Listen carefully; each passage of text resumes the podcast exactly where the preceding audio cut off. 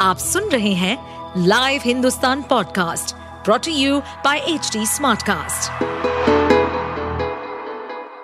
नमस्कार ये रही आज की सबसे बड़ी खबरें।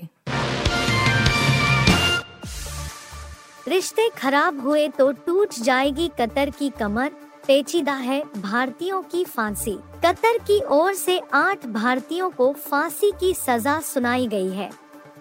इस मामले से वाकिफ लोगों के अनुसार, पूर्व भारतीय नौसेना कर्मियों में captain Saurabh Vashisht, commander Purnendu Tiwari, captain Birendra Kumar Verma, commander Sugunakar Pakala, commander Sanjeev Gupta, commander Amit Nagpal और नाविक रागेश शामिल है।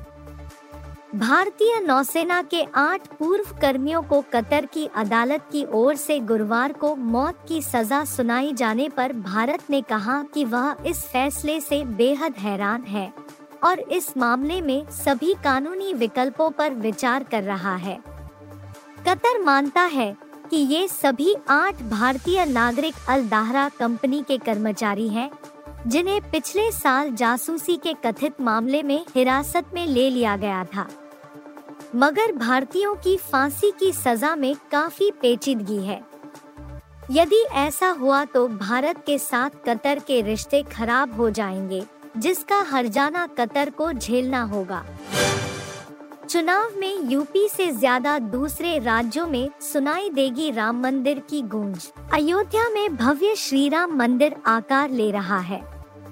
आगामी 22 जनवरी को रामलला मंदिर में विराजेंगे। इस प्राण प्रतिष्ठा समारोह में प्रधानमंत्री नरेंद्र मोदी शामिल होंगे।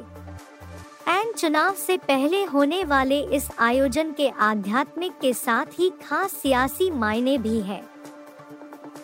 आगामी लोकसभा चुनाव में आरएसएस और भाजपा राम मंदिर को संकल्प सिद्धि के बड़े प्रतीक के रूप में पेश करेंगे।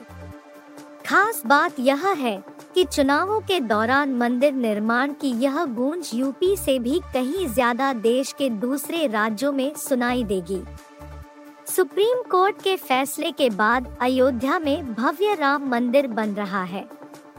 सीधे तौर पर भाजपा ने 2014 या 2019 के लोकसभा चुनाव में राम मंदिर को मुद्दा न बनाया हो, लेकिन न्यायालय के ज़रिए इस मामले का हल निकालने की बात ज़रूर कही थी।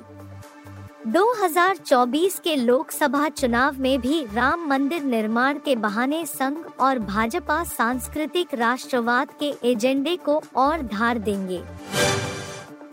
भारत में आज देर रात चंद्र ग्रहण लेकिन सूतक जल्दी लग जाएगा। शरद पूर्णिमा यानी आज शनिवार को भारत में ही खंडग्रास चंद्र ग्रहण लग रहा है।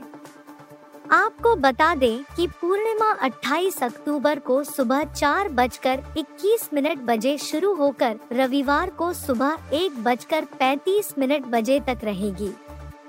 इससे पहले कभी शरद पूर्णिमा पर चंद्र ग्रहण नहीं लगा है। पिछले 30 सालों में ऐसा मौका पड़ रहा है, जब चंद्रमा से अमृत वर्षा नहीं हो पाएगी और शरद पूर्णिमा पर चंद्र ग्रहण का साया रहेगा। इस कारण महालक्ष्मी पूजन नहीं हो सकेगा।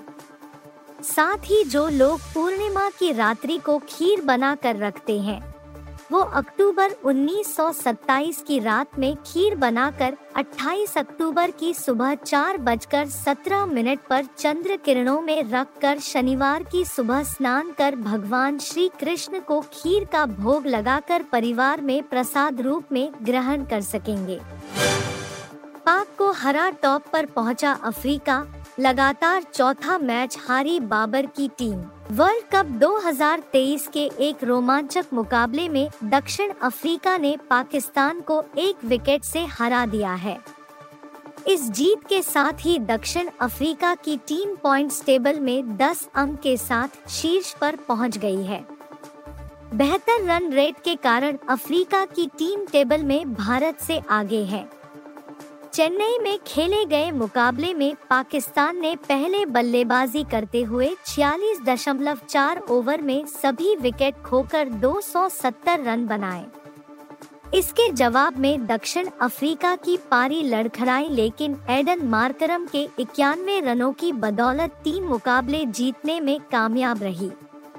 पाकिस्तान को मैच के आखिरी तीन ओवरों में जीत के लिए सिर्फ़ एक विकेट की दरकरार थी, लेकिन तेज गेंदबाजों के ओवर खत्म हो जाने के कारण बाबर आज़म को मोहम्मद नवाज़ को गेंद मजबूरी में देनी पड़ी और अफ्रीका के बल्लेबाज केशव महाराज ने उनके ओवर की दूसरी ही गेंद पर चौका लगाकर टीम को रोमांचक जीत दिलाई।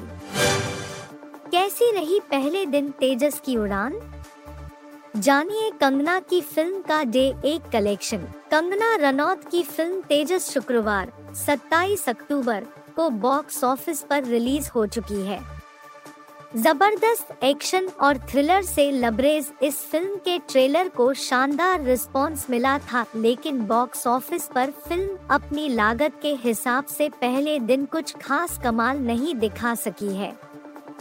सर्वेश मेवारा के निर्देशन में बनी इस फ़िल्म का बजट 45 करोड़ रुपए के आसपास बताया जा रहा है, और फ़िल्म का पहले दिन का कलेक्शन उस हिसाब से कुछ खास नहीं रहा है।